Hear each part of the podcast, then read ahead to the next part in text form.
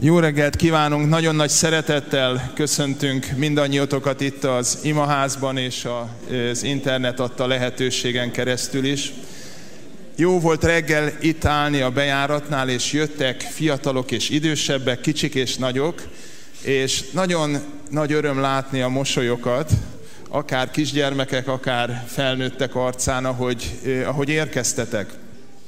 És ezt szeretném mondani, hogy jó helyre jöttetek, jó helyre, mert ez az Istennek kedves dolog, hogy együtt ünnepeljük az Úr Jézusnak a feltámadását. Azért ad nekünk lehetőséget fizikailag is, hogy van ilyen szép ház, ahol összejöhetünk, és hál' Istennek így a virtuális térben is. Azért ad nekünk lehetőséget, mert szükségünk van arra, hogy együtt ünnepeljünk. Szükségünk van arra, hogy épüljünk, hogy erősödjünk, de nagyon fontos, hogy lássuk, hogy nem a téglák határolt a térben él az egyház. Nem ez jelenti a gyülekezetet, ahol most összejövünk. Ez egy ünnepi lehetőség, egy örömteljes lehetőség, de igazából Krisztus teste az hatalmasan kiterjed, behálózza az egész világot, és mint ahogy egy gömb alakú bolygón élünk, teljesen folytatólagosan és folyamatosan van együtt a Szentlélek vezetésében.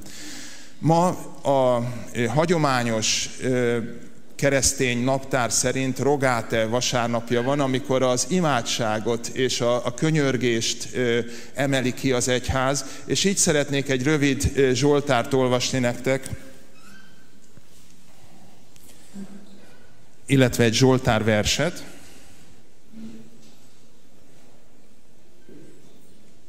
Ez a 116. Zsoltár első verse.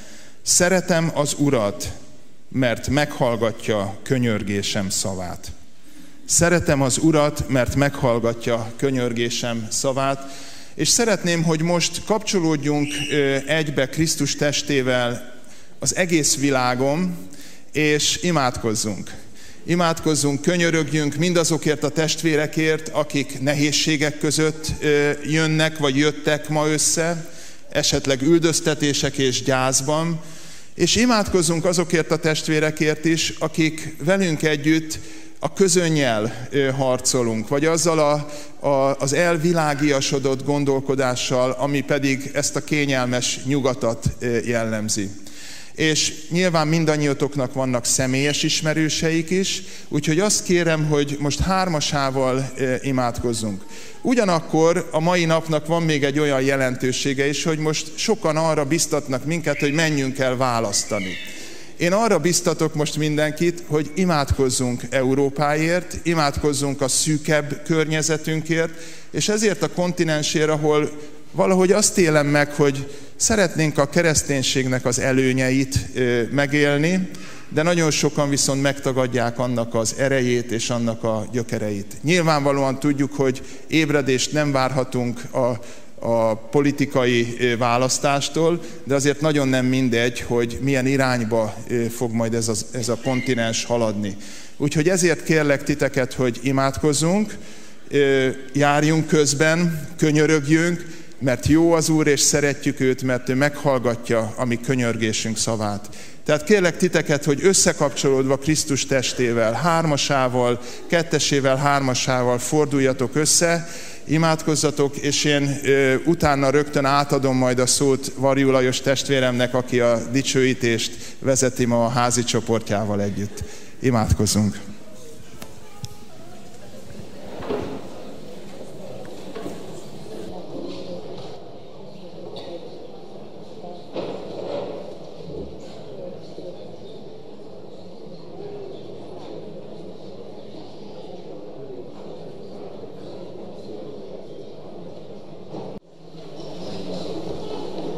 Szeretettel köszöntelek én is benneteket.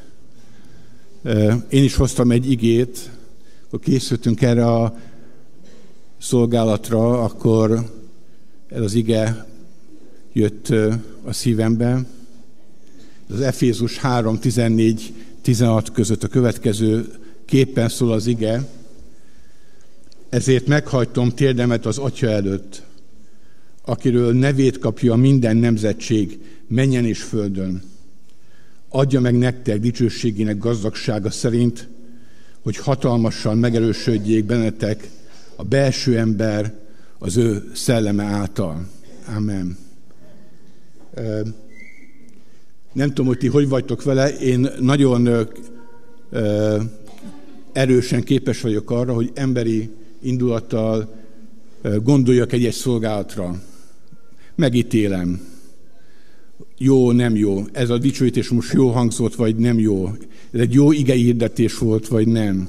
Vagy a levezető túl hosszú volt, vagy túl kevés. És ez a fajta belső indulat, ennek persze van helye, mert meg gondolkodunk és különbözőképpen viszonyunk dolgokhoz, de az Isten szemében ez mit sem számít. Az Isten szemében egyetlen dolog számít, az az, hogy, hogy meghajtjuk-e a térdünket. Mert ami azt jelenti, hogy átadjuk-e Istennek azt, hogy legyen úgy, ahogy ő akarja. Mert ha így teszünk, akkor az emberi alkalmatlanságnak semmiféle jelentősége nincsen. Mert az Isten tud minket alkalmassá tenni bármire. És van egy olyan hírem neked, hogy még a befogadás is ettől függ. Nem tudom, hogy ti most hogyan ültök itt a padokban, mindenki másképpen, de a befogadás is, az Istennek üzenetét átvegyétek, az is egyetlen dologtól függ, hogy meg tudjátok-e hajtani a tédeteket. Most arra buzdítlak benneteket, hogy drága, arra buzdítlak benneteket, hogy hajtsuk meg a térdünket, és csendben minden zavaró körülményt kizárva, csendben imádkozzunk azért, hogy a szívünk meghajoljon. Drágák. Halleluja értük. Amen. Él az Úr. Hajtsuk meg a térdünket, és csendben imádkozzunk azért, hogy be tudjuk fogadni Isten üzenetét.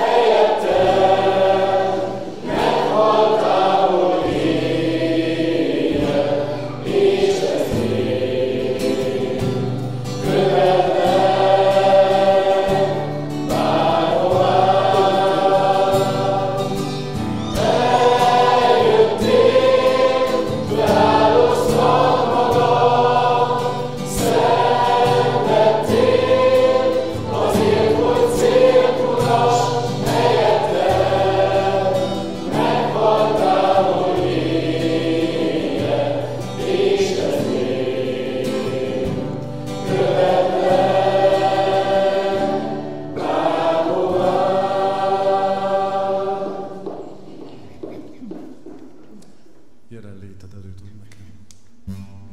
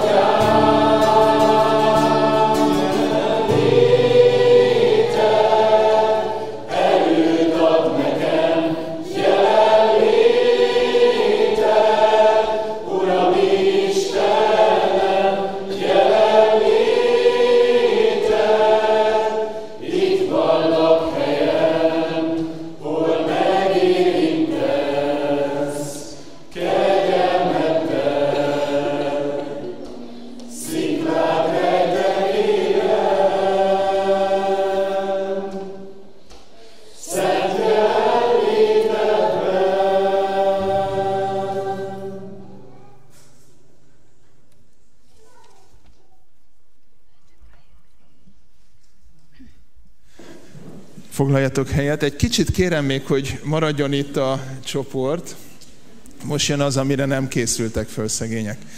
Most ahogy itt énekeltünk, dicsőítettünk egy, együtt, egy kép jutott eszembe, és ezt szeretném veletek megosztani, hogyha kimennénk most a, mondjuk a gyereknap lesz holnap a ligetben, és ott lenne egy ember, aki gyönyörű luf, lufikat árul, és lenne egy másik ember, aki pedig pici kis magocskákat árul. Vajon hova rohannának a gyerekek? A lufikhoz, ugye? Pedig a mag belsejében ott van az élet, a lufi belsejében meg ott van a nagy semmi. És ö, ilyen volt nekem ez a, ez a dicsőítés, és ilyen az Isten országa, mint a, a mustármag.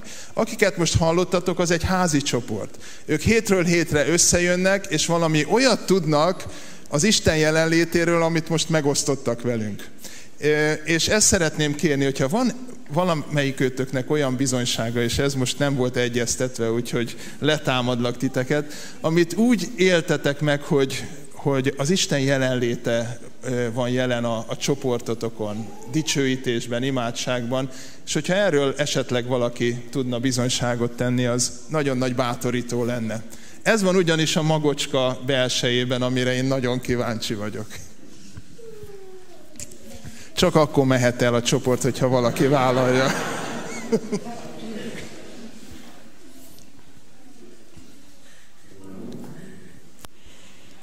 Hát erre most igazán nem készültem, ugyanis, bocsánat, de egy hete nincs hangom.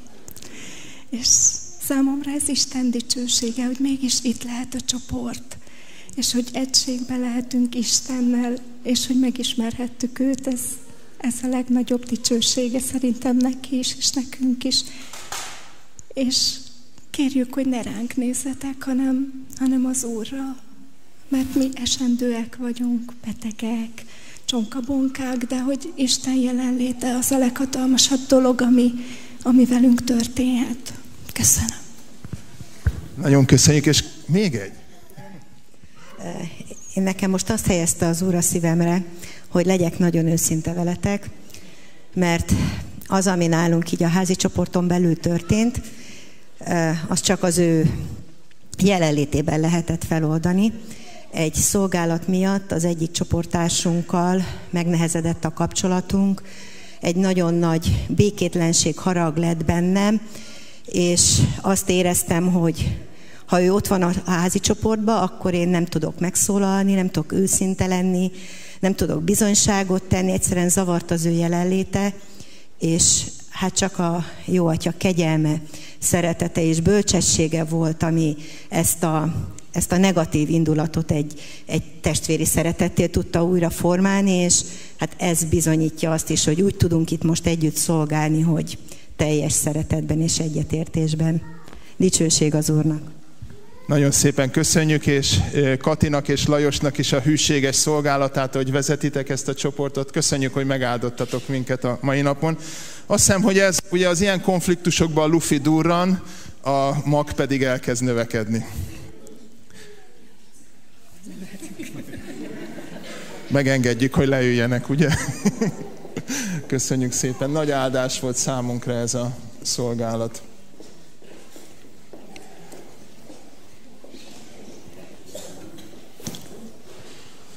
és Sámuel testvérünk Sziget-Szent Miklóson szolgál, küldi üdvözletét a gyülekezetnek, és Pap Géza testvérünk fogja ma hirdetni az igét. Géza, legyél áldva, és köszönjük, hogy alkalmas eszköze vagy, bár ő azt mondta nekem, hogy úgy érzi, hogy alkalmatlan, de ő alkalmas eszköze ma arra Istennek, hogy elmondja nekünk, amit ő üzen nekünk.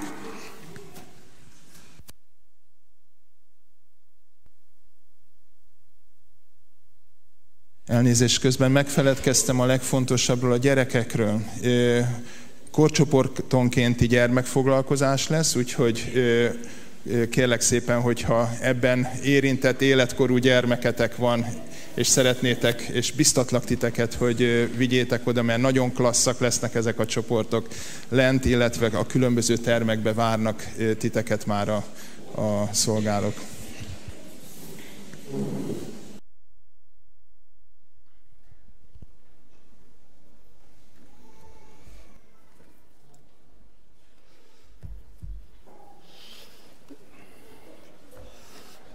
Hálás vagyok az Úrnak, hogy itt lehetek közöttetek, és ö, ebben a ö, dicsőítésben is részt vehettem, és nagyon örülök annak, hogy láttam a testvéreim arcát az elején, és láttam szinte a második énektől, hogy hogy csillognak fel a szemek. Az elején nem voltak adok, bocsánat, hogy még így megmerem jegyezni, és ez, és ez a gyülekezet érdeme is. És hát én nagyon, nagyon jó volt megérni, és szinte minden ének kapcsolatban volt az igével, és minden, ami eddig elhangzott. A mai ige hirdetés címe továbbra is a tanítvány imádja Krisztust. És amikor én erre a igére, vagy erre a címre gondolok, és az utóbbi két évben Isten kegyelméből többször elhangzott ez, akkor én nekem mindig az az ige jutott először eszembe, amit ma Gábor mondott és kezdett. Hogy szerettem az Urat, mert meghallgatja esedezéseim szavát. És most, hogy Isten adott lehetőséget és kegyelmet, hogy készüljek erre az ige hirdetésre, valahogy az erősödött meg bennem, hogy ennél tovább lehet lépni. Hogy az imádat még ennél is több. Hogy hogyan, azt nem biztos, hogy el tudom mondani, bár szeretném, és szeretném, hogy az Úr munkálkodna a szívetekbe, hogy, hogy ez, hogy ez megtörténjen. És nagyon hálás vagyok Lajos igéjér is, az Efézusi levélből, ha jól emlékszem,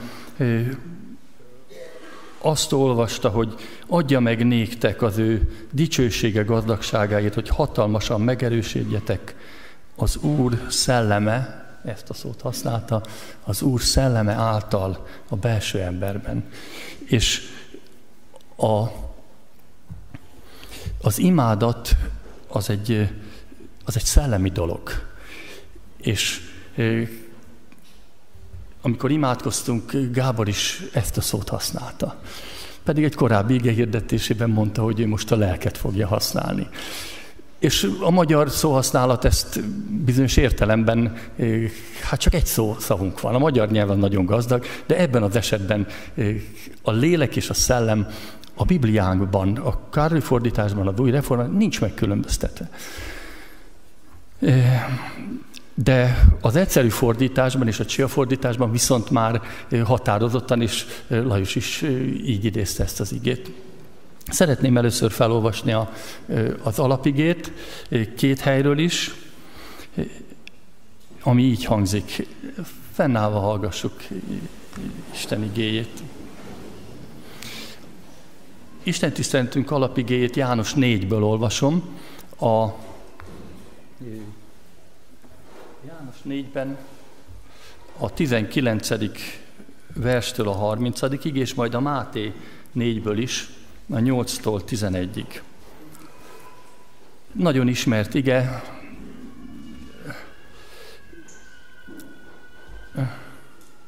a Samári asszony története ez, de nem, de csak a végét olvasom, ami úgy gondolom, hogy leginkább a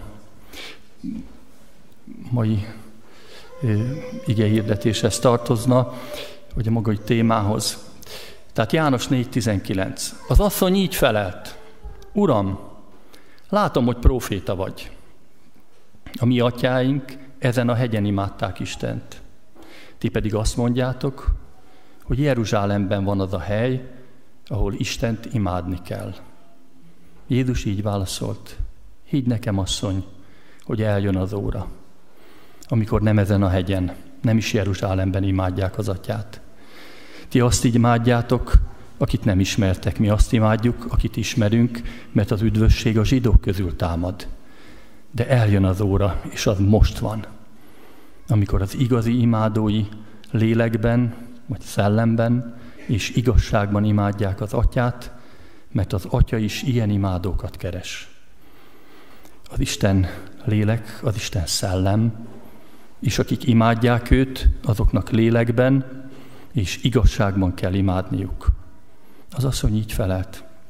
Tudom, hogy eljön a messiás, akit Krisztusnak neveznek. És amikor eljön, kijelent nekünk mindent. Jézus ezt mondta neki. Én vagyok az, aki veled beszélek. Ekkor megérkeztek a tanítványai, és csodálkoztak azon, hogy asszonyjal beszél, mégsem mondta neki senki sem, mit akarsz tőle, miért beszélsz vele. Az asszony pedig ott hagyta a korsóját, elment a városba, és szólt az embereknek. Jöjjetek, lássátok azt az embert, aki megmondott nekem mindent, amit tettem. Vajon nem ő a Krisztus? Erre azok elindultak a városba, és kimentek hozzá. Máté 4, 8-tól 11-ig. Majd magával vitte az Úr Jézust az ördög, a kísértő, egy igen magas hegyre. Az Úr Jézus 40 nap és 40 évjel már bőtölt ezelőtt, és megmutatta neki a világ minden országát, királyságát, és azok dicsőségét, és azt mondta neki, mindezt neked adom, ha leborulva imádsz engem. Ekkor így szólt hozzá Jézus, távozz tőlem, sátán, mert megvan írva, az Urat, a te Istenedet imád, és csak neki szolgálj. Ekkor elhagyta őt az ördög, és ímé angyalok mentek oda, és szolgáltak neki. Eddig az ige, foglaljunk helyet.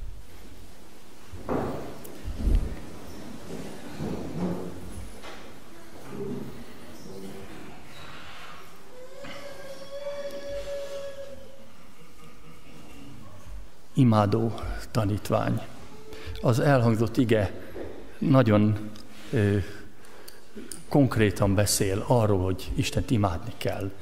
És én az imádat szóval hat éves koromban találkoztam.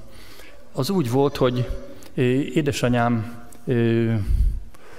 az angol kisasszonyoknál tanult, nevelkedett, és ott apácák tanították, és az 50-es években, talán már 40-es évek végén, nem tudom pontosan, feloszlatták az apáca rendet, az iskolát megszüntették, és, és találkozott a tanáraival, és, és hát elmondták, hogy, hogy nincs a közösségük, és nem taníthatnak, nincs munkájuk, és édesanyám valahogy úgy döntött akkor, hogy hogy hát jöjjön egy tanít, tanárnén, egy idős tanárnén, és tanítson bennünket hittalra a bátyámmal. És, de nem voltunk hívők, és ez a hölgy egyszer azt mondta, hogy sokféle szeretet van, de a legnagyobb szeretet az imádat, és ezt csak Istennek szabad adni. És hát nekünk se kellett több, a bátyámmal rögtön azt mondtuk, hogy ez, ez nem így van. A nagymamánk például, amikor jön, akkor mindig azt mondja, hogy, hogy ezt is imádja, azt is imádja, imádja a túrós rétest, ezt a ruhát imádja, ezt a cserket. És szegény mondta, hogy hát nem gondolja komolyan, de mondtuk, hogy komolyan gondolja. És ez a hölgy nagyon szigorú volt, és nem igazán értettük meg az ő beszédéből Isten szeretetét, és úgy, úgy sokszor gondolok rá, hogy, hogy á, nem volt jó, és akkor elgondolom, hogy milyen nehéz dolga volt. És mégis hirdette az Urat, és, és azóta tudom. És amikor, amikor elhagytam, ateista lettem, akkor is tudtam, hogy, hogy azt a szót, hogy imádom, ezt nem mondjam ki, mert az Istennek jár. És valóban nem használtam, és azóta is most néha előfordul, hogy valaki ilyet mond, most egy testvér kislánya talán még szóba kerül, és mondja, hogy ezt imádja, és akkor mondom, nem, nem, nem imádjuk, csak szeretjük. És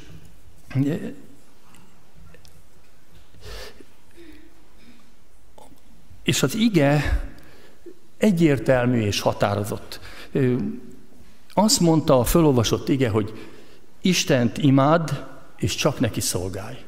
Igazat mondott ez az apáca testvérnő, mondjuk így, most már biztos az úrnál van, mert akkor már nagyon öreg volt. A másik az, hogy Isten imádókat keres. És azt szeretné, te imádnád. Hogy az Ószövetségben ez egy, ez egy parancs. Föl is jegyeztem, lehet, hogy most nem találom meg, de igen, itt van 5 Mózes 6.13. Erre hivatkozott az Úr. Ezt idézte az ördögnek, a sátánnak a második felolvasott versben. Hogy távozz tőlem, sátán, megvan írva az Urat, a te Istenedet imád, és csak neki szolgálj.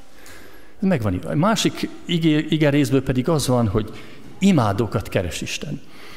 A, az Ószövetségben parancs, az Új Szövetségben viszont egy csodálatos lehetőség, amiben Isten maga, az Úr Jézus maga kezdeményez. Sok ige van, ami az imádattal foglalkozik. Én ezt a kettőt találtam számomra leghangosabbnak és legérthetőbbnek. Úgy gondolom, hogy az imádatban felismerjük Isten jelenlétét, és, és együtt vagyunk az Úrral. És mindjárt felvetődik két kérdés, az egyik, hogy hol, a másik, hogy hogyan kell imádni. Mert azért ez nem, nem teljesen egyértelmű. És maga a Samári asszony is ezt kérdezi. Miután már ö, sok mindent megtudott az Úr Jézusról, sőt itt ö, azzal kezdtem a felolvasást, hogy Uram, látom, hogy próféta vagy. A Samári asszony mondja, hogy látom, hogy itt, itt valami különleges Istentől küldött személlyel állok szembe, és akkor rögtön rátér arra, hogy na de hát, hol kell imádni? Fölteszi a kérdést, hol? És az Úr Jézus válaszol, hogy egyik helyen sem. Nek nincs helye, hanem először ideje van. Nem tudom, mennyire vettétek észre, hogy azt mondja az Úr, hogy higgy nekem, asszony, hogy eljön az óra. Lesz egy óra. És utána még egyszer mondja, de eljön az óra, asszony, és az most van. Amikor az igazi imádók imádják, most. Testvérem, a te életedbe ez a most. Ez itt van most. Az énekekbe. Hiszem, hogy imádtuk az Urat is. És talán sikerül megvilágítani. Ennek folyamata van.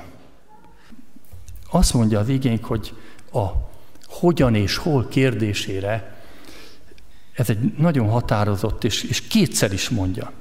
Azt mondja, szellemben és igazságban imádják az atyát, mert az atya ilyen imádókat keres. És még egyszer mondja, az Isten szellem, és akik imádják őt lélekben, vagy szellemben és ima, igazságban kell, hogy imádják. Az első szellemben imádás. Az ember hármas lény, test, lélek és szellem. És az a, az a baj, hogy amikor az Úr Jézus azt mondja nekünk, hogy, hogy szellemben imádjuk őt, akkor az a valóság, hogy, hogy halott szellemmel születünk. És csak újjá született lélek tudja imádni Istent. Ha ez nem történik meg, akkor, akkor elmarad az imádás valami más lesz helyette. Lehet a lélek szeretetének, akaratának, örömének mondani, de nem, nem éljük át az imádást. Az imához, az imádathoz újjá kell születni. És az újjá születésnek van egy folyamata. Én itt nem tudom, miért juttatta Isten eszembe, én nem lehettem eh, jelen, akkor még nem volt lehetőség, a apás szülés nem volt, és nem voltam jelen a gyermekek születésénél, de eh, azt tudom, hogy, hogy az a fontos, hogy felsírjon a gyermek. És az első felsírás az, amikor, amikor és ez van az igében is, csak nem olvastuk el, hogy a Samári asszony szembesült azzal, hogy hogy 6 plusz egy férje van. Volt. És rohan a szeretet után, és, és bujkál az emberek elől szégyenében. És az első az, hogy felismerem az, hogy bűnös vagyok. De rögtön utána azt mondja az Úr Jézus, hogy én vagyok az, aki veled beszélek. Én vagyok a Krisztus. Én vagyok az, aki, aki el tudom venni a te bűnödet. És így is szeretlek. És, és a harmadik pedig az, amikor a, az asszony lelke imádattal válaszol. Itt nem történt látszólag semmi. Csak ott hagyta a korsót, és akiktől eddig elbújdosott, rohant közéjük. Mert az imádatban ez, e, erre indította az Úr. És ez ugye most, mintha három külön dolog lenne, de csak azért mondtam, mert az Eszter lányom születésénél beértünk a fél kettő felé a kórházba, kettőkor jött az orvos, félig a köpenye a hátán lógott, és törögette a szemét, és kettő óra öt, kettő óra tízkor egy hatalmas sírás, visítás, de nem háromszor külön egymás, hanem valahogy egybe. És mondtam, hogy megszületett. Nincs ez külön, valami, valami különleges dolog az imádat, amikor, amikor találkozol az Úr Jézusban, a bűneiddel, az ő szeretetével, az ő kegyelmével, és erre, erre válaszolsz. Valami, valami ilyesmi. Én úgy gondolom, az imádat.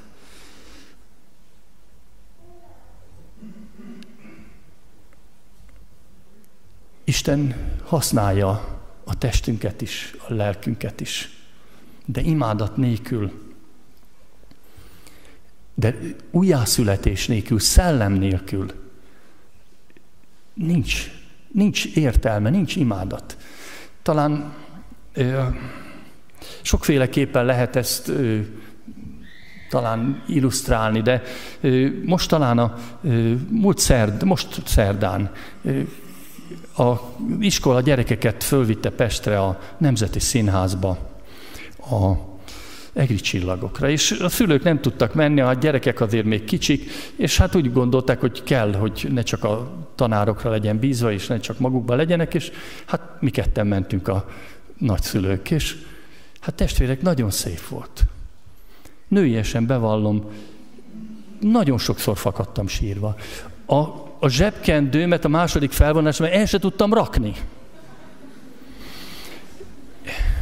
De, de nem volt benne sajnos.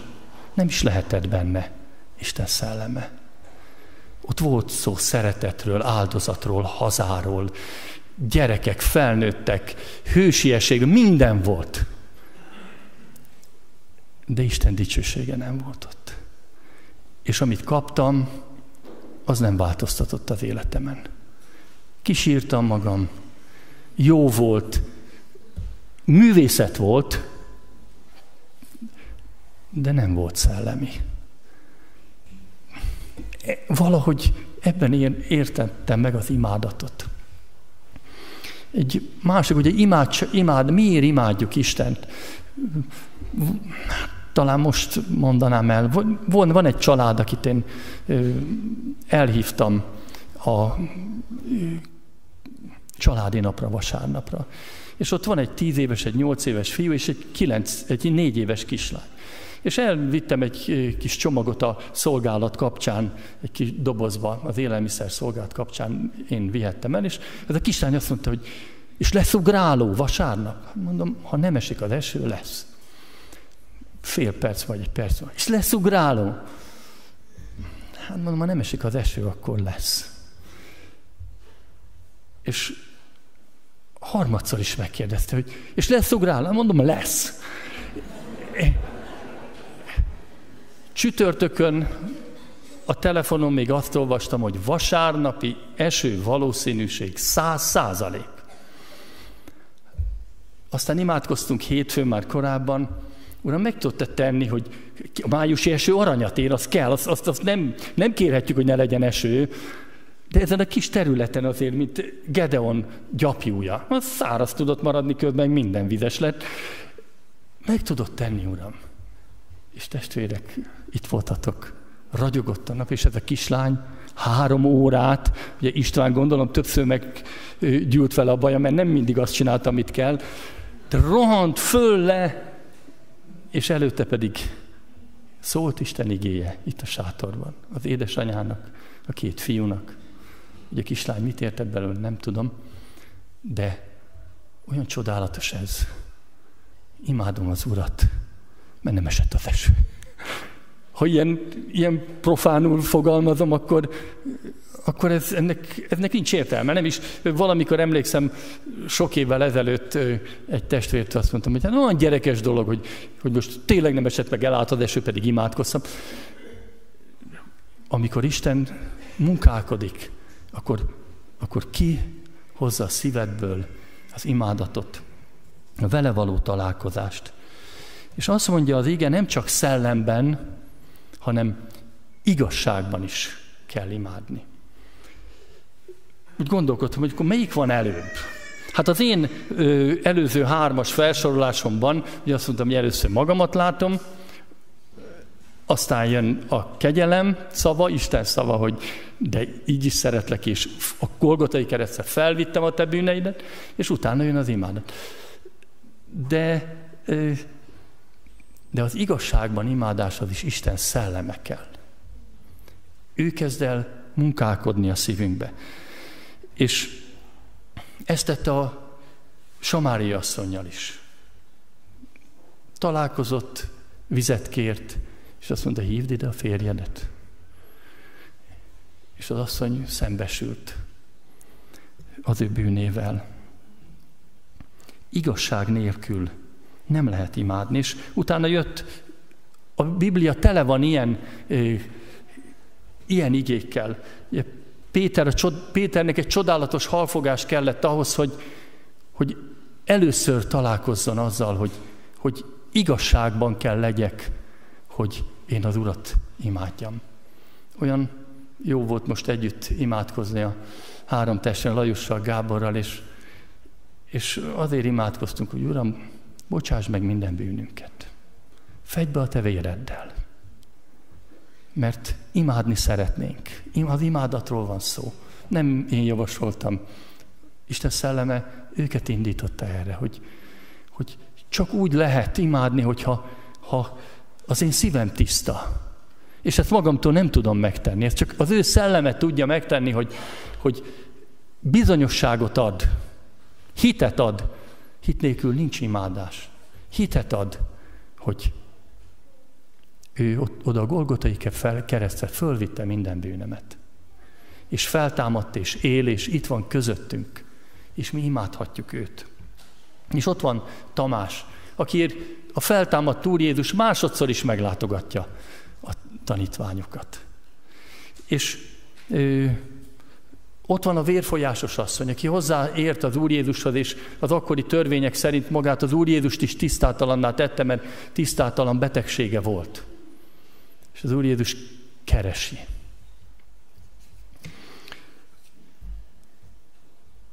Mind a három esetben, és az itt felolvasott igében is, a Samária asszony esetében is, az imádatnak van egy különleges ö, ismérve. Azt mondja az ige, eljön az óra, most van, amikor az igazi imádói lélekben, igazságban imádják az atyát, mert az atya ilyen imádókat keres. Testvér, keres téged Isten, hogy imád. lehet ezt valahogy máshogy magyarázni. A Samária asszonyér, azt olvassuk az Úr Jézusról, hogy Samárián kellett átmenni. Hát Isten fiát ki kényszeríti? Hogy kellett. Hát Isten kényszeríti. Isten mondja, van valaki, az az asszony ott bujkál, bűnösen, a szégyenében, menj át Samárián. Egy zsidó sem megy át Samárián, de neked át kell menni a tanítványokkal együtt, mert ott a kútnál, ott vár, ott meg fog érkezni valaki. Isten keres mindannyiunkat, és imádókat keres. Ő nem csak Samárián ment át, hanem azt olvasok a zsidókhoz írt levélben, hogy áthatolt az egeken. Lejött értünk, hogy megtaláljon. Ő a kezdeményező. Ő ad vágyat. Azt mondják, a hit előszobája a vágy. Ha tőlem megkérdezik, és lehet, hogy megbotránkoztatok valakit, de kis csoporton is mindig ezt mondom, mindig kicsit, néha vitatkoznak is. Én nem tettem semmit azért, hogy, hogy hívő legyek. De valahogy Isten munkálkodott, hogy amikor elmentem egy helyre, akkor, akkor ezt a pici Bibliámat vittem magammal és olvastam. És, és most úgy visszagondolom, tényleg vágytam, hogy Uram, olyan jó lenne már, ha megszabadulnék, ha veled lennék. Most, most úgy mondom, ez igefényében, hogy, hogy téged imádnálak. Olyan jó lenne. És ő áthatolt az ekeken. Ő emberré lett, ő annyira agapéval szeretett, az életi, ő szeret bennünket. Az, akár, nem akárhogy, hogy az életét adja értünk. Mi, mi, a, a másik oldala a szívnek, hogy mi pedig imádjuk őt. Azért, mert annyira szeret. Az imádathoz két személy kell. Isten és te. És ez valahogy együtt van. Egy történetet, vagy egy rövid bizonyságot szeretnék mondani ezzel kapcsolatban. Mit jelent imádatban lenni? Nem minden hasonlat ö, ö, hiányos, ö, és de ehhez az igéhez kapcsolnám, hogy akkor megérkeztek a tanítványai, és csodálkoztak azon, hogy asszonyjal beszél. Mégsem mondta egyik sem, mit akarsz tőlem, miért beszélsz vele. Ezt az igét megmondom őszintén, ki akartam hagyni. Már most másodszor van ilyen, és mindig megszégyenülök, mert olyan jó lenne ezt így olvasni. Én vagyok az, aki veled beszélek. Az asszony pedig elhagyta a korsóját, és elment, és szólt az embereknek. De ide valamiért Isten szelleme ide tette ezt, mint egy megtörve ezt a lendületet, hogy de hát a tanítványai csodálkoztak, hogy hát hogy gondolja. Samaritánus is, asszony is. Azt még nem is tudták, hogy öt plusz egy férje van. Hát ennél nagyobb bűn már nincs a világon. De nem mertek neki szólni. Mert megérezték azt a szellemet, ami az asszony és az Úr Jézus között van. Amit lehet, hogy ők addig nem éreztek meg, vagy igazán nem. Péter megérezte. Ott, amikor először el, de utána még egyszer el kellett neki menni alá, és még egyszer meg kellett neki mondani. És utána még egyszer imádta. Tamásnak már a feltámadt Úr Jézus jelent meg. És az jutott eszembe, itt voltak a múlt hétvégén a unokák Pestről, és két kisfiú van, és egy két éves kislány. És ez kapcsolódik ahhoz, amit most történt Barnabással. Láttam Bogi is felnevetett, vagy legalábbis nagyon mosolygott. Amikor dicsőítettük az Urat, és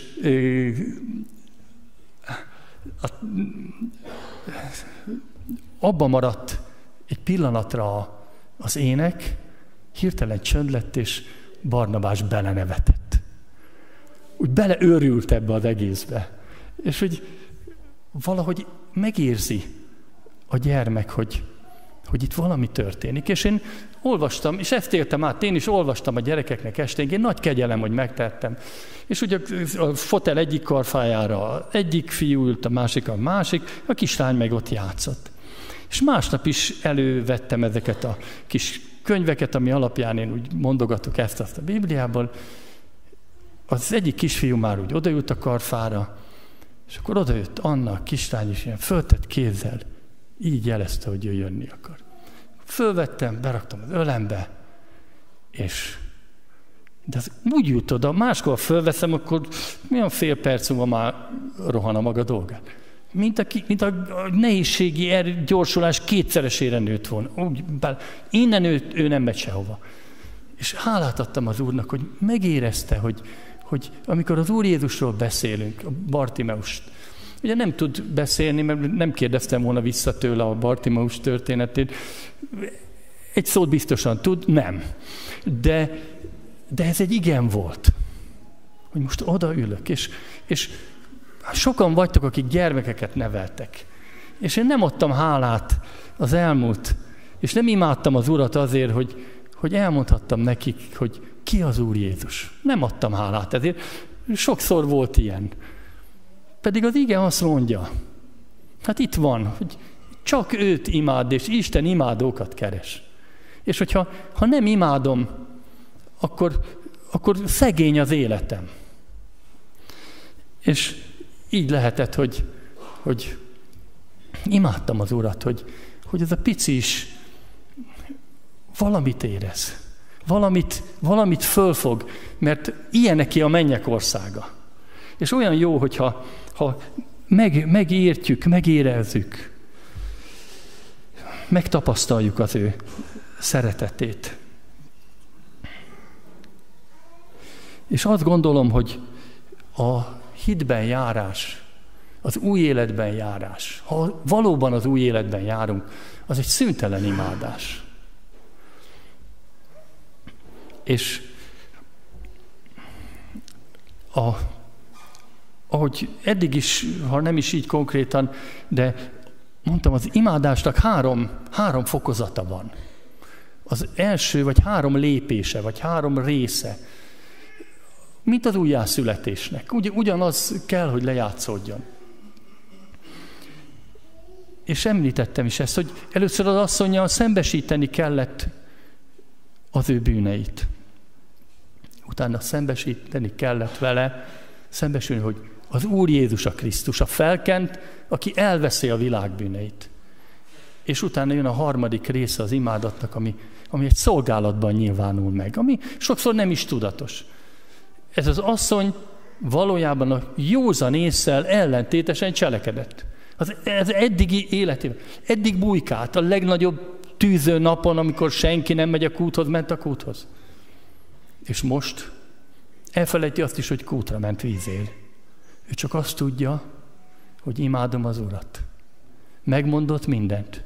Ez kicsit olyan, mint amikor én, én nagyon hazug gyerek voltam. És megkérdezték, hónapokig feleltél? Nem feleltem. Kapta egyet? Nem kaptam. Pláne, hogyha, ha ötös kaptam, azt megmondtam. Ha egyes, nem. És amikor kiderült, mert egyszer kiderül, akkor olyan nagy kő esett le a szívemről. Jó letoltak. Végre.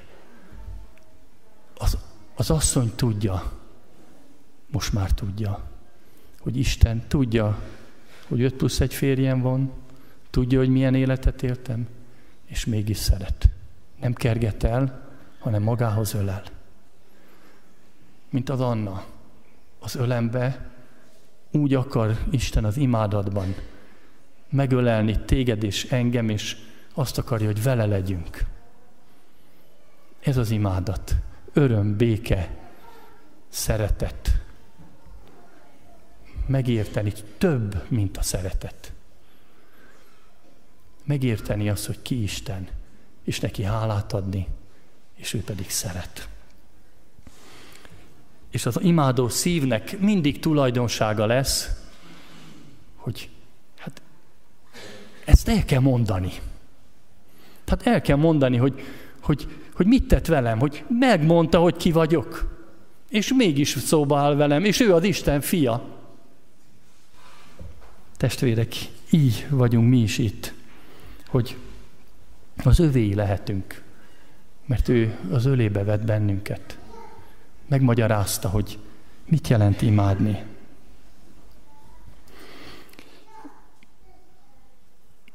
Sok, több bizonyság is van itt, még legalább öt lenne, de talán ami itt nekem következik, ezt szeretném elmondani. A héten a Vasárnapi Iskolai Szövetségnek a egy ilyen ünnepi gyűlésén voltam. Emlékszem, az én gyerekeim is leveleztek a vasárnapi iskolai szövetség tanítóival, és valamiért Sámán nem tudott elmenni, és Györgyi, Györgyi kapcsán oda mehettem. És Gyulának a felesége tett bizonyságot, Gyula testvérünknek ott ül a képernyő előtt. És, és azt mondta, hogy, hogy ő hittan tanár, és ő, van ilyen feladatgyűjtemény, amit, vagy ilyen munkafizet. És a munkafizetben van egy kérdés. Írja gyülekezetedről.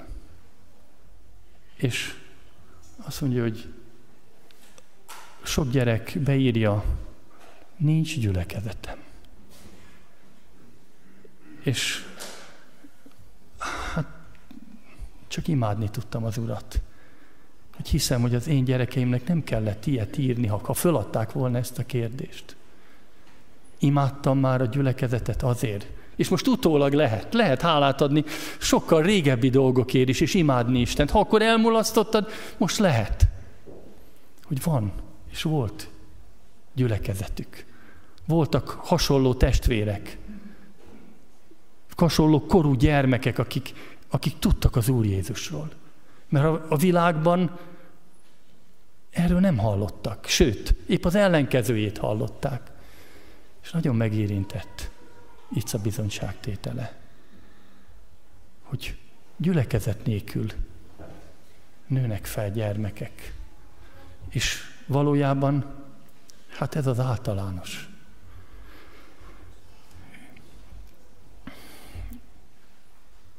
Van még egy, és talán utoljára is, amikor a második igét felolvastam, itt azt, be, azt mondja az Úr Jézusnak az ördög, hogy mindezeket, Isten az egész világ dicsőségét neked adom, ha leborulva imádsz engem.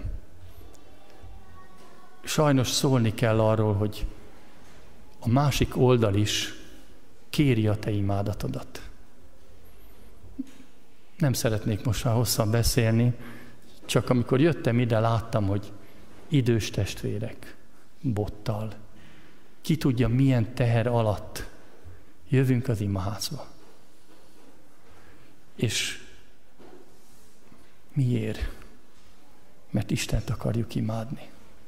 És a másik oldal kínál sok mindent. Kínál dicsőséget, kínál gyógyulást, kínál kenyeret, kínál csodákat. És 40 napi bőt után azt mondja az Úr Jézus, hogy nem. Én téged nem imádlak, mert csak Istent imádom.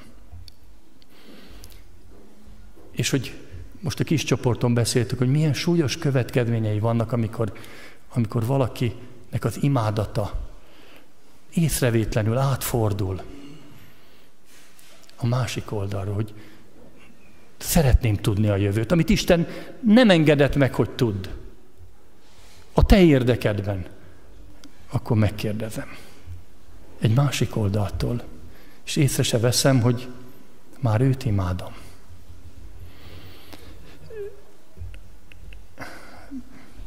Visszatérnék az első igére, arra, hogy Isten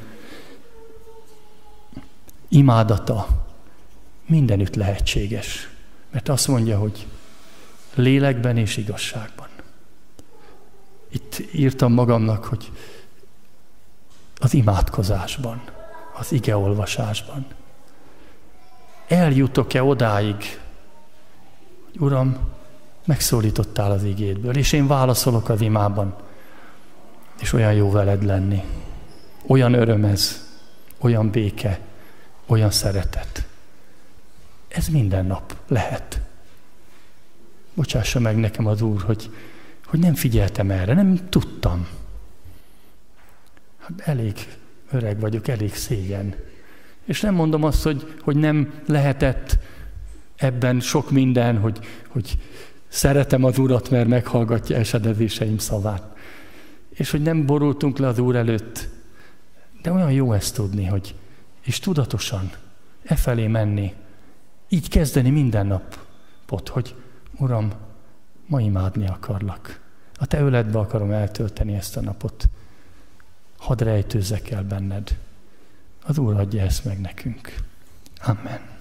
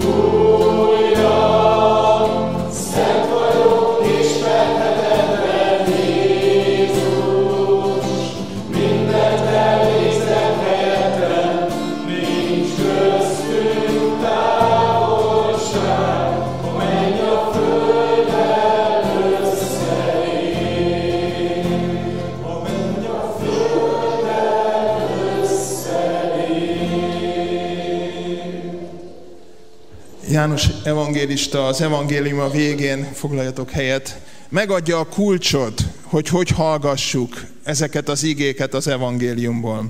A 20. résznek a 30. versében azt írja, sok más jelt is tett Jézus a tanítványai szemelátára, amelyek nincsenek megírva ebben a könyvben. 31. Ezeket pedig azért iratta, ezek pedig azért irattak meg, hogy higgyétek, Jézus a Krisztus, az Isten fia. És e hitben életetek legyen az ő nevében. A János Evangélium a harmadik, negyedik részében leírt történet, ami ott annál az ősi kútnál zajlott. A beszélgetés Jézus Krisztus és a samáriai asszony között azért iratott meg, hogy higgyétek, Jézus a Krisztus, az Isten fia, és e, hited, e hitben életetek legyen ő benne. Valahol ezen az úton vagyunk, vagy szomjazunk valamire, és éppen egy kútnál próbáljuk a szomjunkat kielégíteni, vagy talán fölismertük már, hogy itt valami egészen különleges tanítóról, valami jó helyről van szó, ahol olyan dolgokat tudhatunk meg, amit máshol talán nem. Vagy pedig már megtettük, vagy éppen ma fogjuk tudni megtenni azt a lépést, hogy felismerjük, hogy Jézus Krisztus nem csak egyszerűen egy próféta, nem csak egyszerűen olyan valaki, aki a szomjunkat oltja, hanem ő maga az Isten fia, a megváltó. És ez a célja az evangéliumnak, ez a célja a Szentléleknek ma is, ez a célja, hogy visszavisz minket ugyanabba a tanterembe sokszor Jézus. Legyen az egy halászhajó a Genezáreti tavon, legyen az egy szárad tájban egy kút, vagy ki tudja, hol szólít meg ma téged és engem az Úr. Géza testvéremnek könnyű, mert mondhatjuk, hogy a jó pap holtig tanul. Ő azt mondta, hogy sok mindenért nem adott időben hálát. Jézus téged is szólít, és engem, akik már évek óta tudjuk, hogy ő az Isten fia megváltó. De mégis az, hogy az imádatunknak ne egy tárgya, hanem egy személye legyen. Ez nekünk ma egy fontos üzenet de talán vagytok ma itt olyanok, akik eddig még csak érdeklődtetek, hogy fú, hát itt érdekes dolgokat mondanak, vagy ott vagytok a képernyő előtt, Jézus nektek is szól. Azért hangzott el ma ez az ige, hogy higgyed, hogy Jézus Krisztus az Isten fia, a te megváltód, és ebben a hitben életed legyen. Így szeretném, hogy most énekeljük el talán még egyszer ezt az éneket, hiszen ez pontosan erről szól, hogy Jézus mindent kifizetett, mindent odaadott, és hogyha hiszel ebben, akkor az ének közben a saját szavaiddal vald meg, hogy te vagy názáreti Jézus, az én személyes megváltóm a Krisztus. Ugye Jézus Krisztus az nem Kovács Béla, nem két név, nem egy vezetéknév és egy, egy keresztnév, hanem amikor a, az asszony elszaladt, Samáriába, és azt mondta, hogy gyertek, nézzétek meg, hogy nem ő-e a Krisztus, akkor abban az volt, hogy nem ő-e a megváltó, nem ő-e a szabadító, akit vártunk. És most, amikor énekelünk, kérlek, hogy álljatok föl, és valljátok meg, valljátok meg, és ezzel imádjuk, és ezzel pecsételjük meg a mi döntésünket, a mi hitünket is, hogy vallom, Úr Jézus, hogy Te vagy a Krisztus az én megváltom. És lehet, hogy ezt először fogod most kimondani, de a Jézus a Krisztus hallja, és ő azért adta ezt az igét, még egyszer elolvasom. Ezeket pedig azért irattak meg, és azért hirdettetett ma, és azért hallottad ma, hogy higgyed, hogy higgyem, hogy Jézus a Krisztus az Isten fia, és a hitben életed, életetek, életem legyen az ő szent nevében. Énekeljünk, és közben vald meg, ha hiszed a szíveddel, hogy Jézus, te vagy a Krisztus, te vagy a megváltó, te vagy az Isten fia.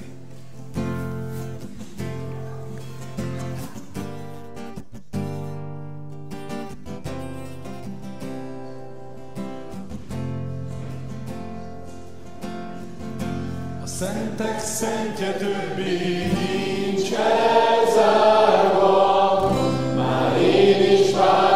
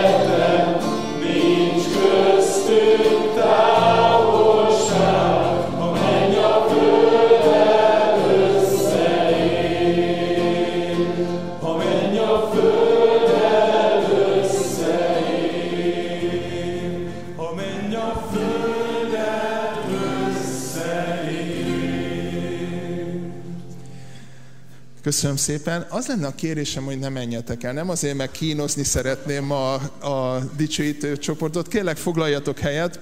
Volt itt egy olyan ö, sor, hogy zeng a szívem minden húrjám. És ha talán akik zenészek, gitárosok vagy zongoristák vagytok, tudjátok, hogy ha egy hangszer jelenlétében valami hang megszólal, az megrezegteti a, a húrokat. És valahogy az imádatunk, a háladásunk az ilyen, hogy a Szentlélek átfúj, megérkezik a Szent Szellem a területre, és akkor elkezd rezegni a, a szívünknek a húrján a, a hálaadás. Én ezt érzem veletek, és esetleg, hogyha még marad ilyen nyitottság bennetek, és csak kinyitjátok a szátokat, hogy a Szentlélek még rezegtesse a húrokat, az nagyon-nagyon jó lenne. Volt egyszer részem abban, hogy afrikai dicsőítésen vehettem, vagy több alkalommal is részt, és ott a, a kórus és a, a gyülekezetnek a, a kapcsolata egészen fantasztikus. Tehát ott, hogyha tényleg egy olyan üzenet érkezik meg a, a Szentlélektől, akkor darra fakad a, az egész közösség, és így fordítják ezt vissza a hálaadásban.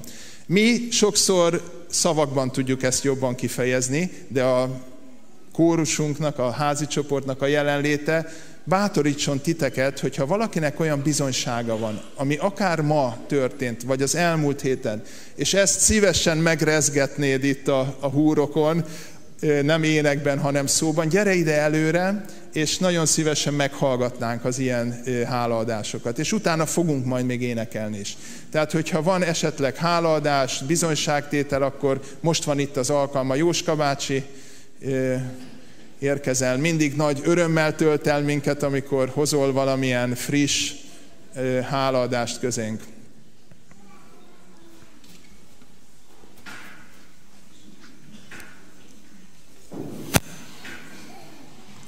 Többen is, többször is, sokszor beszélünk Jézus Krisztusról, Jézus Krisztus szeretetéről, csodáiról, én egy kérdés alapján szeretnék bizonságot tenni.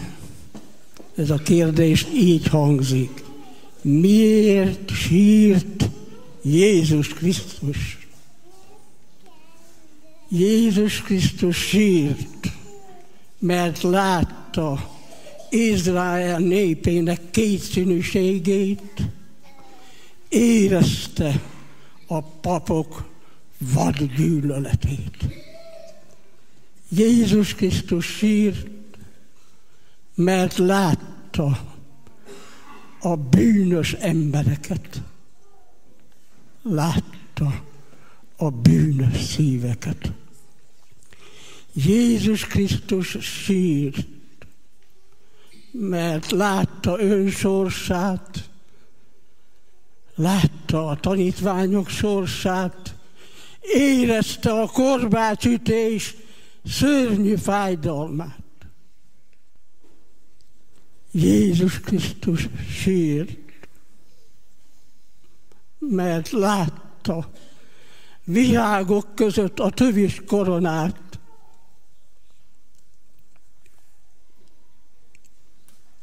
Látta zöld lombok között a véres keresztfát.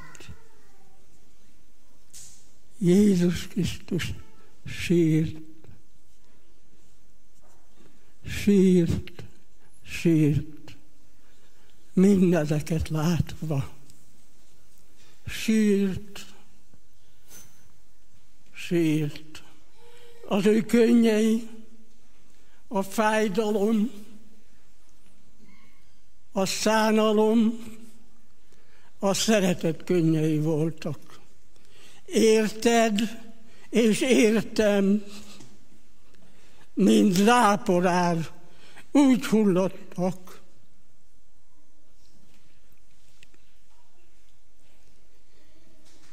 Jézus Krisztus holdolatta a csodájuk, azt a csodálatos szeretetet, amelyel szeretted, szereted ma is az embereket.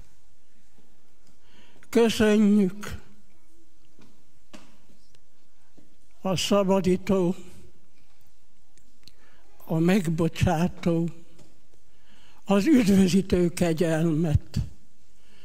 Köszönjük az üdvösséget, köszönjük az áldott örök életet. Kedves testvéreim, lenne egy kérdésem, egy kérésem. Szoktatok-e sírva imádkozni? Kedves édesanyák, édesapák, nagymamák, nagyanyák, hívő testvérek, szoktatok sírva imádkozni egymásért, a meg nem tért gyermekekért. Ne szégyeljétek a könnyeiteket. Jézus Krisztus nem sírt, értünk imádkozni. Ne szégyeljünk mi se. Másokért sírni, sírva imádkozni. Mert a könnyeink tisztítják szemeinket, szívünket, a lelkünket és a látásunkat, és megerősítenek bennünket. Az lenne a kérésem, ha lehet, a feltámadt című éneket énekeljük el nagy örömmel, boldogsággal. Nagyon köszönjük Jóska bácsi.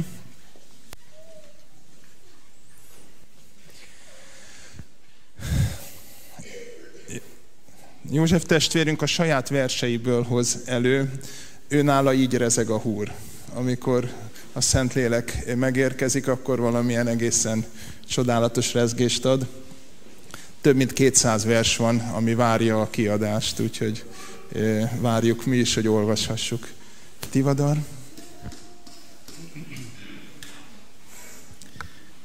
Talán két ponton kapcsolódik a bizonyságtételem a délelőtti ige hirdetéshez.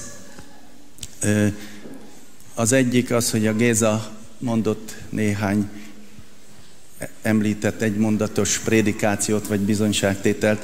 Például engem is úgy megragadott az, hogy itt a kisfiam. Ilyen egyszerű mondat is lehet prédikáció. Azon is elgondolkodtam, hogy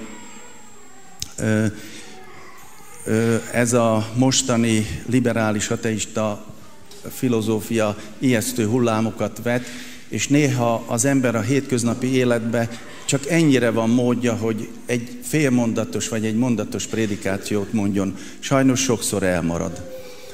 De azért ma is hallani ilyet, mint ahogy délelőtt is hallottuk. Egy régebbit szeretnék elmondani, meg egy mait. 15 éves koromban egy nehéz időszaknak éltem meg, ami akkor következett az én életemben. Nyilván ez relatív, hogy mi a nehéz, de nekem úgy tűnt, és hát nyűglöttem és hisztisztem. Most modernül úgy lehetne mondani, hogy nem akartam kilépni a vélt valós komfortzónámból, és kicsit hisztisztem. Ez egy hajnalba volt, és akkor az Ervin látta ezt a nyűglődést, hisztizést, és annyit mondott, hogy akkor menj úgy, mintha Afrikába mennél. Talán azt értette ez alatt, hogy, hogy akkor menjek úgy erre az útra, mintha egy sárkunyhóba mennék, ö, ö, skorpiók, legyek és moszkitók közé. Azért tudom, hogy prédikáció volt, mert egy másodperc alatt elmúlt bennem a, a félelem, és inkább úgy indultam, hogy hoci a feladat, indulok, várom, hogy mi következik. A másik ilyen, az meg mostanság történt, amint tudjátok, anyukám miután leégett a háza, most egy otthonban él, és hát igyekszünk a szűk család, a tágabb család, meg a gyülekezet is gyakran látogatni, amit ezúton is szeretnék köszönni. És az egyik ottani nagyon kedves dolgozóból úgy kiszakadt ez a mondat, nekem ő mesélte el, hogy hú, ennek a családnak a tagjai nagyon imádják egymást. Így ez anyukám füle hallatára. És ö, ö, anyukám, akinek a gondolatai már azért beszűkültek, és ritkán szólal meg, annyit mondott határozottan, hogy ez a család csak a Jóistent imádja. És utána, hát ez elég, hogy is mondjam, jelentős hozzászólás volt a, a kedves megszólaláshoz, ugyanis ez egy kedves megszólalás, hogy egy család tagjai imádják egymást, az egy pozitív dolog.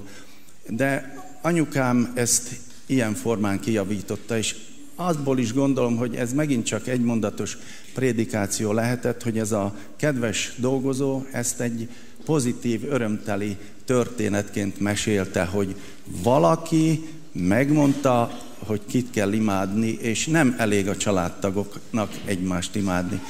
Köszönöm. Nagyon szépen köszönjük, Tihamér. Arra kérlek, hogy most közösen énekelnénk egyet, amiben mindenki tudja az Urat imádni, és utána pedig meghallgatnánk még két bizonyságtételre lesz időnk. Te vagy méltó? Szuper. Te vagy méltó.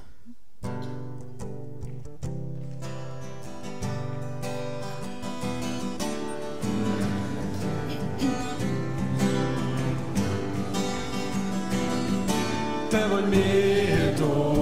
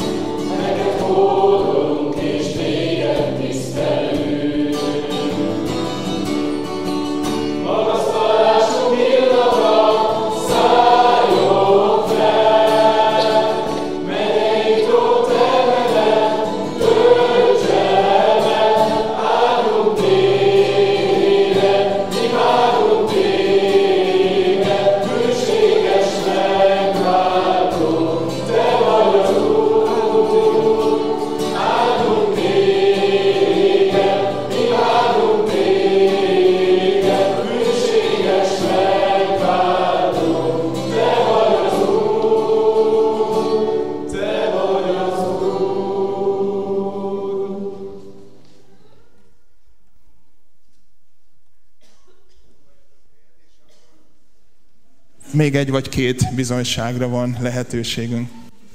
Köszönöm szépen, sziasztok! Lehet, hogy nem lesz hagyományos az, amit bizonyságként most el fogok mondani. A saját érettségem szintjén tegnap, azt hiszem, tegnap előtt sikerült valamit megértenem, és azt mondtam, hogy ha ma lesz lehetőség arra, hogy, hogy bizonyságot tegyünk, akkor kijövök, egyébként nem akarok nyomakodni, hát lett. Tíz éve változott meg az életem, tíz évre jutottam új fölismerésre, tíz éve járok Krisztussal, és tíz éve imádkozom valamiért. Tíz éve ugyanazért naponta, és nem kapom meg. Uh, és sokáig nem értettem, hogy miért. Sokszor volt, hogy, hogy vitatkoztam, veszekedtem a Krisztussal, hogy, hogy de miért. És aztán azt hiszem, hogy, hogy lassacskán leesik majd valami számomra. Tegnap előtt mm, gyereknapba mentem, tanítóként dolgozom. Gyereknapba mentem, és ö, hetek óta készülünk rá, rengeteg energiát fektetnek bele a kolléganők, és jósolták az esőt. És ugyanezt játszottam el én is, hogy uram, simán meg tudod tenni, hogy azon az 1200 négyzetméteren ne legyen eső, mindenütt másod zugoghat, de itt ne legyen, mert nekünk nagyon jó gyereknapra van szükségünk, mert a gyerekek megérdemlik, és, és odaértünk, biciklivel kibicikliztünk a helyszínre, nem esett az eső, Kiértünk, elfoglaltuk a helyet, majd elkezdett szemerkélni, és elkezdett utána esni. Kimentem, betrombitáltam mindenkit, egy gyönyörű nagy panzióban volt, egyébként panzió mellett volt ez. Mindenki befért az épületbe, elfoglaltuk a helyiségeket, eltelt 10 perc, elállt az eső, jó, hát akkor mindenki menjen ki. Hú, de szuper uram, de hálás vagyok. Erre körülbelül fél órán belül megint elkezdett esni, akkor megint kiálltam a síppal, mindenki befelé, tűzés. Oké, az összes gyerek bejött, megint elfoglaltunk étkező, nagy terem, előtér, minden teli volt gyerekkel, szülőkkel. Közben megérkezett a nagy hírű szakács, aki elkezdte a főzőműsorát, és a szülők ott álltak, hogy hú, de szuper, és esett az eső, és az egészet be kellett költözni, tehát ilyen nagy macera volt, és a konyhát is beköltöztettük, mert mit tudom én, és aztán megint állt, és akkor megint menjetek ki. És az egész délőttünk ezzel, tehát, hogy kimentünk, bementünk, kimentünk, bementünk, és a vége az lett, hogy uh, amikor délután négy órakor újra biciklire ültünk, és bejöttünk a gyerekekkel vissza a faluba, akkor azt mondtuk, hogy életünk legszuperebb gyereknapja volt. Ha nem esett volna az eső, az egész nem ért volna semmit. Vagy legalábbis negyed ennyit nem. És arra jöttem rá, hogy a, az urat én kértem, de szakkifejezést, az bocsánat, hülyeséget kértem tőle. Nem azt kellett volna, hogy, hogy ne essen az eső, hanem azt, hogy Uram, legyen úgy, hogy Te akarod, és, és olyan élmény lesz, és olyan beszélgetéseim voltak, és bizonyságtétel volt benne, meg minden volt benne. Fantasztikus volt, és ez a tíz éves imám, az lehet, hogy egyszerűen nem azt kérem, amit kéne, de biztos vagyok benne, hogy ugyanolyan jó lesz, mint a gyereknapunk volt. Meg fogom kapni, csak lehet, hogy teljesen máshogyan. Köszönöm. Köszönjük szépen!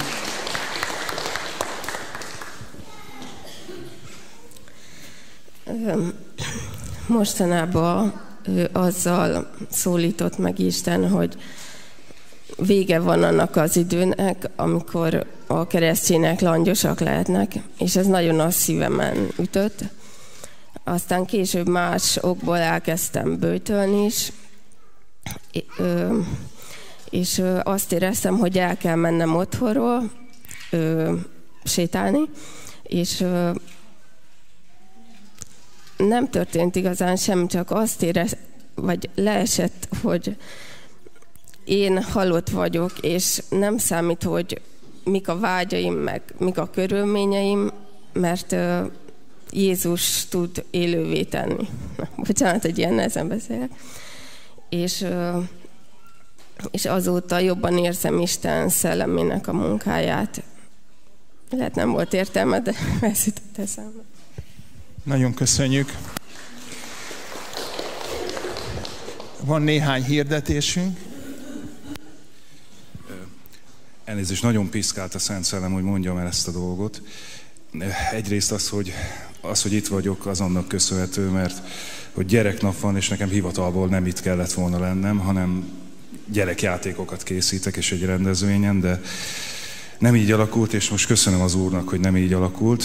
A tegnapi rendezvényen történt az, hogy odajött hozzám egy fiatal ember ilyen illuminált állapotban, és azt mondta, hogy ő ateista és materialista. És így megéreztem a másodperc tölt rész alatt a lehetőséget, és viccesen megjegyeztem, hogy ez még változhat. És akkor így fölkapta a fejét, akkor megkérdezte, hogy miért, aztán utána beszélgettünk, és megmagyarázta, hogy miért ateista, meg ateista. Megint azt mondtam, hogy ez még változhat. És akkor, akkor konkrétan megkérdezte, hogy miért, és mondtam, hogy úgy, hogyha találkozol az Úr Jézussal.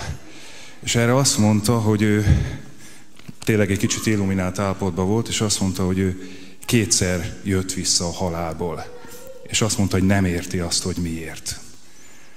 És tulajdonképpen a történet itt véget ért, illetve nem ért véget, remélem, mert ma reggel is így ismeretlen nevét sem tudom, imádkoztam érte, csak azt akartam elmondani, hogy nekünk olyan Istenünk van, aki a kell kétszer is visszahoz a halálból, hogy lehetőséget adjon a Jézussal való találkozásra. Ámen. A, amikor a Gábor az Isten tisztelt elején megköszönte Lajosnak meg nekem a kitartásunkat a csoportba, akkor így nem kaptam rögtön észbe, de hogy muszáj elmondanom azt, hogy, hogy teljesen egyenrangúak vagyunk a, a csoportban, és nagyon-nagyon hálás vagyok azért, hogy, hogy nem egy szolgáltató csoport vagyunk, hanem hogy, hogy akiket itt látok, mindenki ugyanolyan részben teszi bele magát a, a csoportba, és ezért tudom imádni Istent, és nagyon hálás vagyok értetek is, meg, meg neki is. És a másik Gáborhoz is hadd mondjak egy gondolatot, hogy um, egy egyetemi vizsgára készültem, és azért imádkoztam, hogy a nyolcas tételt húzzam ki, mert hogy úgy gondoltam, hogy az nekem nagyon megy, és ráadásul egy, egy hitetlen csoportársamnak is ezt elmondtam, hogy én ezért imádkozom. És bementem, és kihúztam a nyolcas tételt, és nagyon boldog voltam, ugyanez, hogy hú, hát ez nagyszerű. Igen ám, de hogy leültem kidolgozni, észbe kaptak, hogy de hát a nyolcast azt már kihúzta előttem valaki más, kénytelen vagyok egy másikat húzni. És kihúztam egy olyan tételt, amit nagyon nem szerettem volna, mert hogy nehéz volt érteni. És hát az kellett nekem. Igen ám, de az, aki, aki ott volt, a, ez egy szigorlat volt, ott volt a vezetője, ő nem értette ezt a tétet, és azt mondta nekem, hogy jaj, de jó, mert akkor végre valaki elmagyarázza.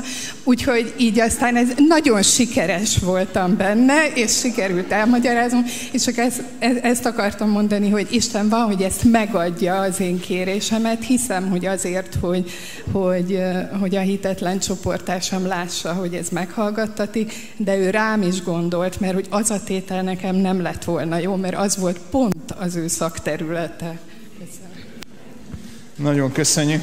Így születnek az új tudományágak.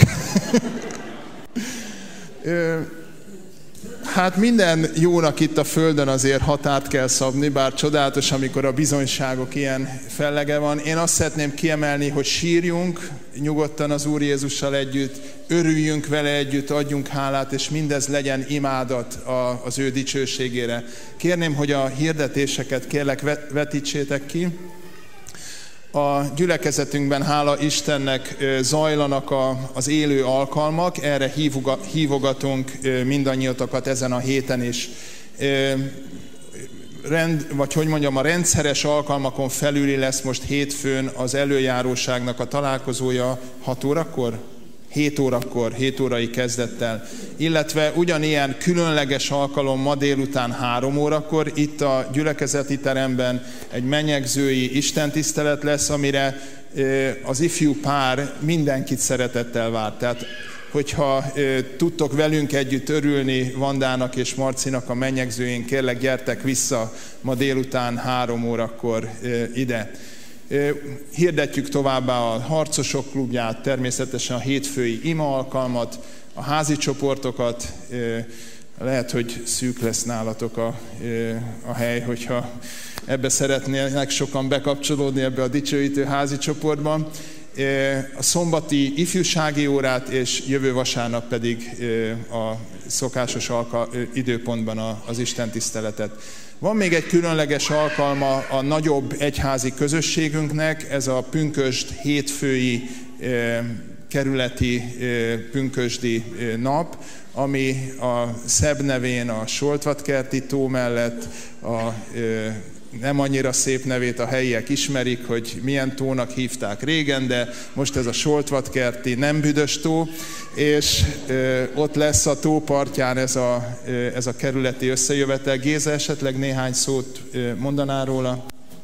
Gábor szinte mindent elmondott, családi napnak hívják, de valójában hisszük, hogy Isten lelke ott lesz, és Sámuel fogja hirdetni háromkor az igét, pünköst hétfő, szabad nap, és ha ezt beterveditek, az jó. Mi a kis csoporttal készülünk, ez, és az Úr megadja lehetőség ott lenni, a kempinget adja az önkormányzat, onnan a gyerekek nem tudnak kijönni, ott lesz egy sátor is, és föl lesz állítva ugyanaz a játékvár, ami, ami itt is volt, sőt minden része, mert itt talán a hely hiányában hiányzott, és még a tóra is át lehet menni, a strandidő lenne, vagy csónakárni is lehet, és lehet kapcsolatot magunk között is, és a déli egyházkerület között is, mert ők szervezik, tehát most nekünk szerveznek valamit, és hát ha Isten indít és lehetővé teszi, akkor használjuk ezt ki. Köszönöm. Köszönjük. Jövő héten vasárnap 16 órakor, tehát június másodikán vasárnap 16 órakor a házasságban boldogan sorozatnak az utolsó záró alkalma lesz. Révész Lajos és Révész Szilű lesz a vendégünk. Várunk benneteket szeretettel, aki eljön egy kicsi meglepetés fog majd tapasztalni. Köszönjük szépen! Sziasztok, én pedig a Szeretet Vacsorát szeretném hirdetni. Május 31-én pénteken lesz a következő alkalmunk, és süteménynek nagyon örülnénk, illetve azon a napon bőtöt tartunk a vacsoráig, azt bárki bárhol tudja, vagy imádkozni lehet még esetleg ezért az alkalomért. Illetve akinek van kedve, azt személyesen is szívesen látjuk. Pénteken 5 órakor szoktunk kezdeni, és nagyon örülünk, hogyha eljöttök esetleg beszélgetni itt ezekkel az emberekkel. Pillanat.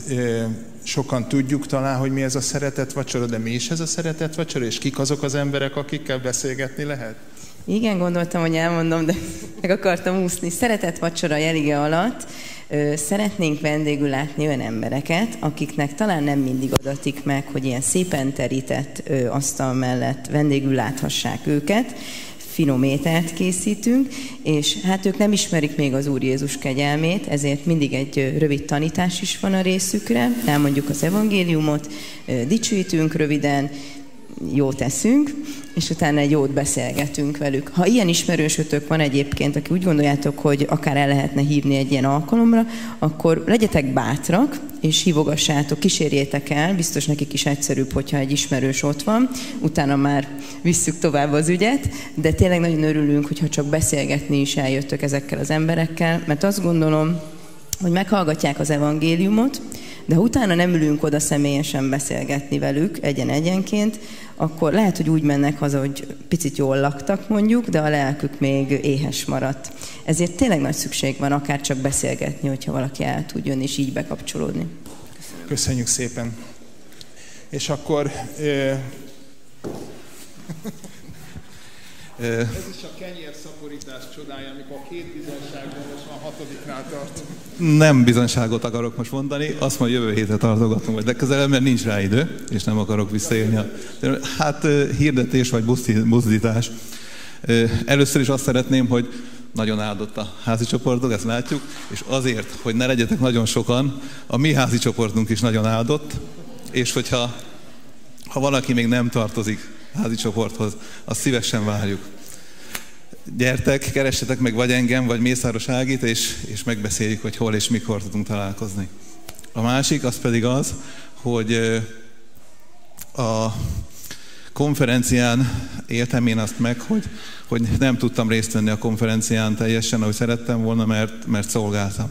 És a héten arról volt szó, hogy növekedés a szolgálatban. És a mi szolgálatunk az ott abban a sarokban, abban a sarokban van, és mint látjátok, vagy többen észrevetitek, hogy, hogy, a, hogy a Gyuszi és az Attila az, az folyamatosan ott vannak. És valahogy én megértettem azt, hogy, hogy ki kell vennünk őket onnan, hogy nem lehetnek ott, mert ott lehet, hogy részt tudnak venni a szolgálatban, lehet, vagy a, az Isten tiszteletben, de hogyha van egy előrehívás, vagy bármi, ők nem jöhetnek onnan el.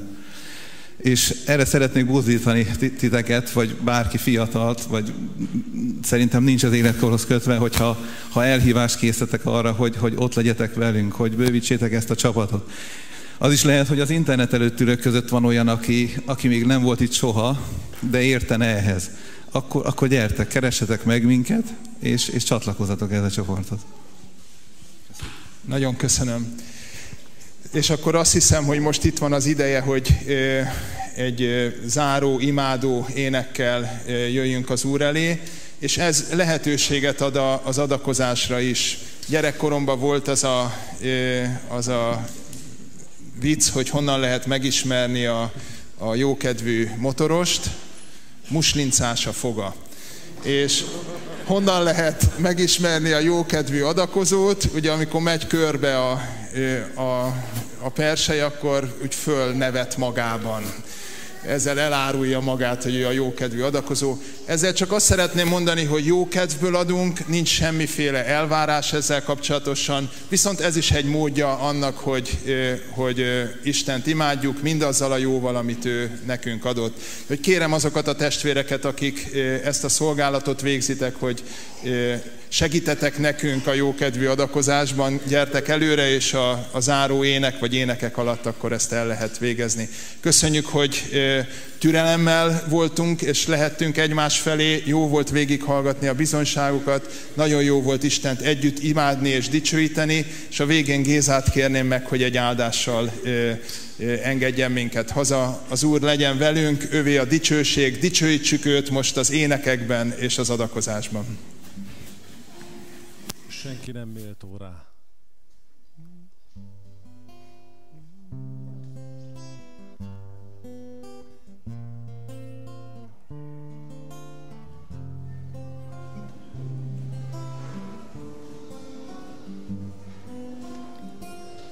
Senki nem méltó